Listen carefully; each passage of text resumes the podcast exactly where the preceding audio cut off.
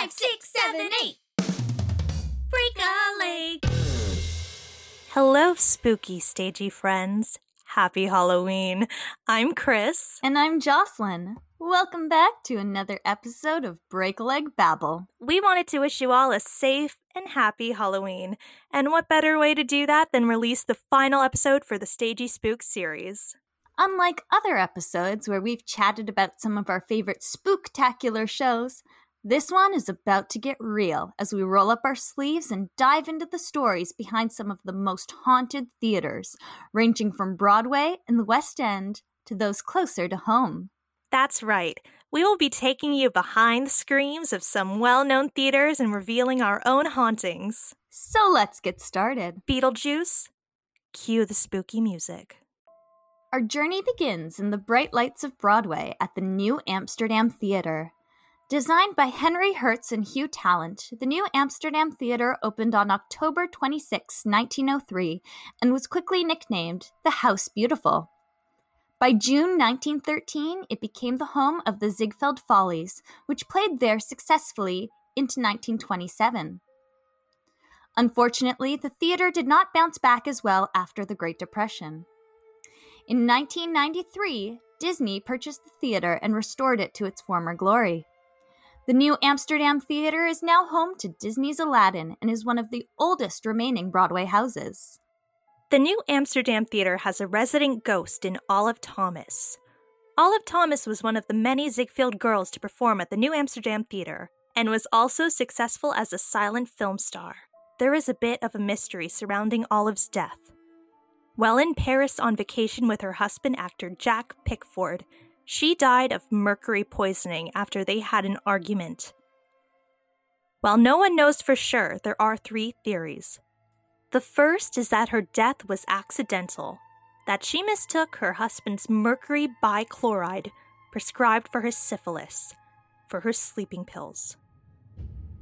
But that wouldn't necessarily explain the large dose she took.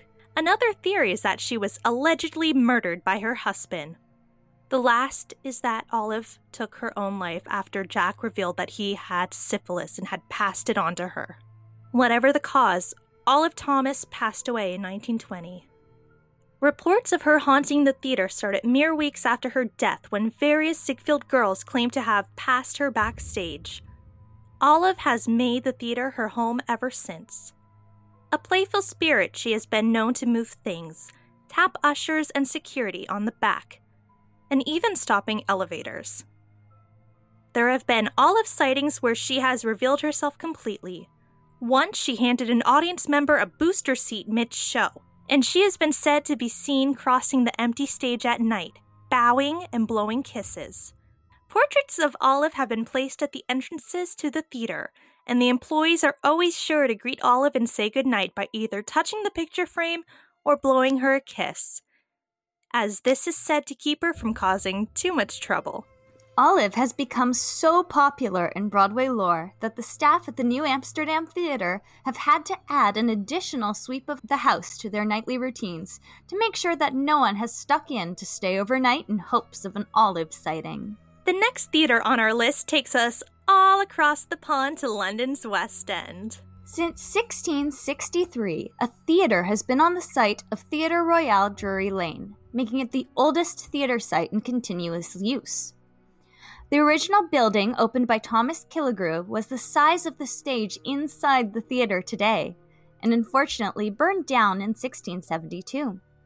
Another theatre, also opened by Killigrew, opened its doors in 1674 and operated for 117 years.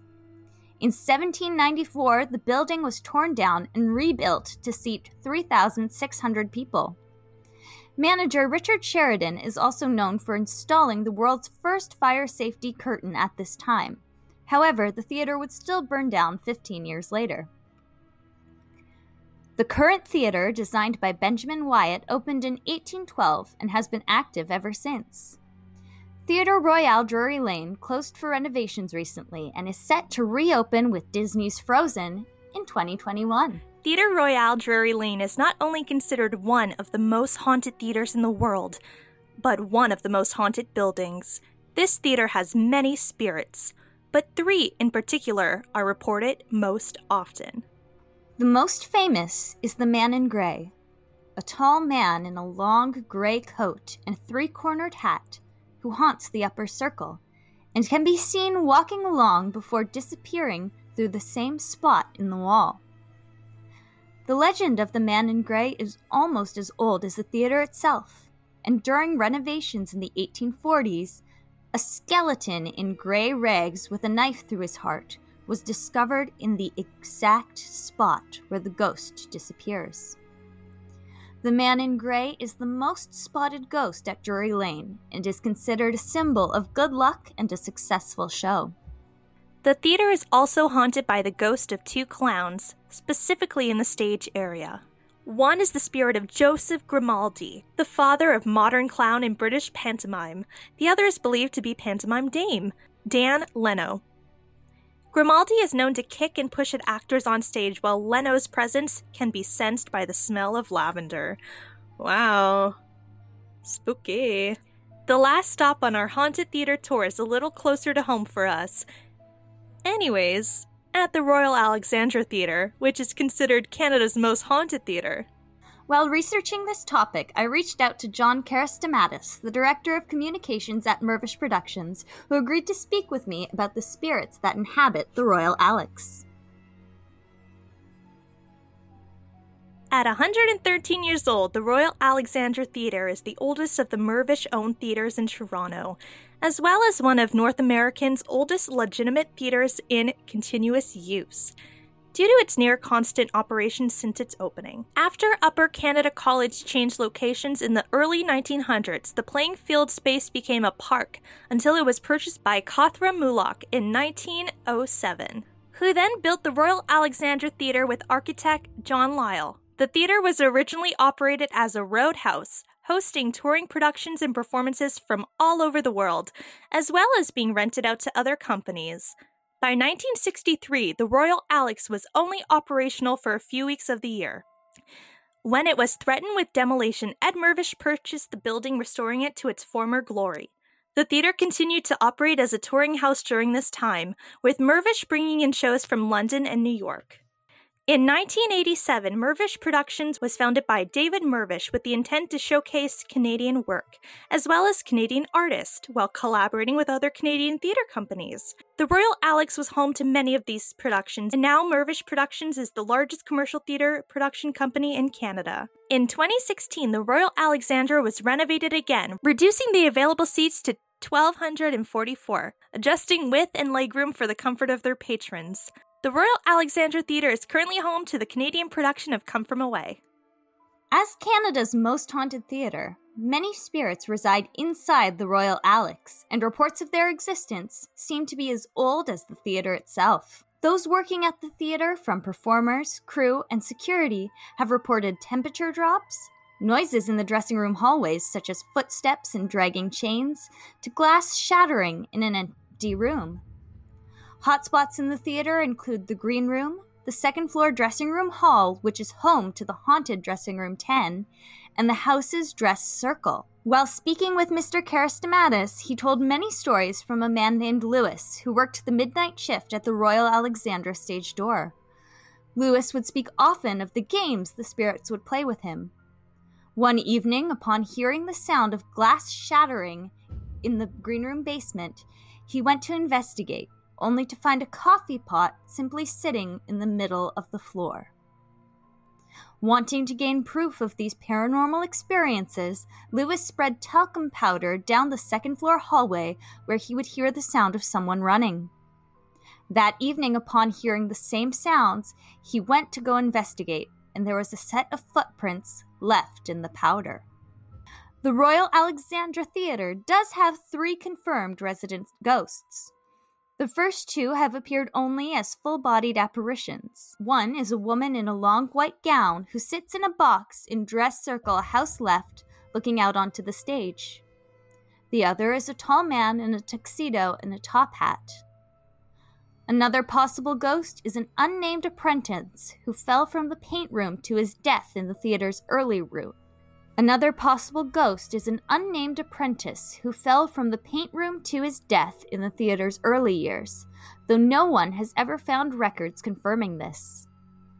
These lively spirits have actually inspired a song cycle by Ron Jacobson with an accompanying short story by Karastamatis himself, which we will link on our website. Speaking of hauntings close to home, we both have our fair share of ghost stories, some of which have happened in the theater. And so, we are here to share our spookiest theater experiences. Ghost story. Right. Well, I've always been very much in touch with all things paranormal.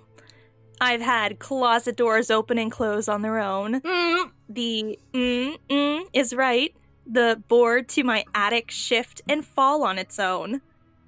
But that's not what this topic is about. This is about haunted theaters. So, I will say that I've always felt watched when in my city's theater. At the Rialto Theater, there is a tight, swirled staircase which leads from dressing room to stage.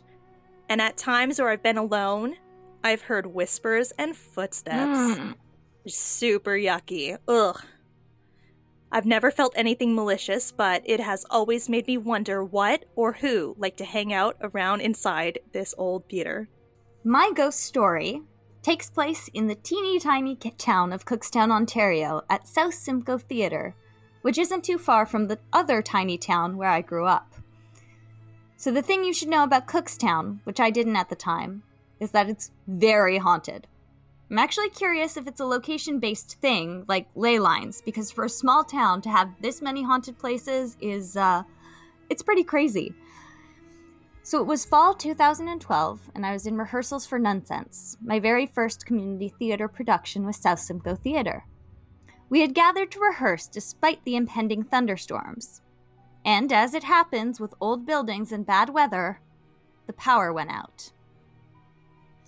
This theater doesn't have a traditional ghost light. It's equipped with emergency lights in the wings. Otherwise, it's pitch dark both upstairs and down in the basement. We all went down to the common area, which serves as the lobby and dressing rooms, to wait out the storm. Eventually, it became pretty clear that we were done for the evening, and as we started to figure out leaving, I realized I had left my tap and ballet shoes upstairs. I needed them for dance class the following night and couldn't just leave them backstage like my castmates were doing. My friend who was stage managing took a flashlight and we carefully made our way up through the auditorium. It's worth stating that at this point, I didn't know the theater was haunted. No one had ever shared any stories or rumors with me. I get backstage and I pick up my shoes and water bottle. It's very dimly lit, and with how the backstage is laid out, certain corners are completely pitch black. It was then I saw a shadowy figure moving back behind the set pieces. It looked like a man, and he seemed to be leaning against the far back wall. He didn't move towards me, but I quickly decided it was a trick of the light and to ignore the feeling of being watched. I called out to my friend, just tell her that I was going to head downstairs via the backstage staircase. While grabbing my bag from the dressing room, I felt an icy grip on my wrist. I'll never forget it. There was no one else even in the dressing room, though I could hear my castmates with flashlights right outside through the curtains. In the half-light, I could have sworn it was a woman's hand, but I only saw it for a moment before it disappeared. And then, of course, I ran out of there. Anyways, after that experience, it was no surprise to me that the theater was haunted. So that concludes our haunted theater tour. We hope you all enjoyed it, because I'll be sleeping with my lights on tonight. And I will be sleeping like a baby. This also marks the end of our Stagey Spook series. Thank you so much for tuning in this month. If you are in the mood for some more haunted theaters, be sure to head on over to our website at www.breakaleggblog.com. we have the theaters we've discussed today, as well as a few others from the West End, Broadway, and here in Canada for you to discover there. Your feedback is also super valuable to us, so please feel free to reach out and let us know what you thought about this episode and the series in general. We hope you all have a safe and happy Halloween. We will definitely be curling up with candy and a festive film tonight. Yes, we will. As always, stay stagey. And don't forget to break a leg. Bye. Bye.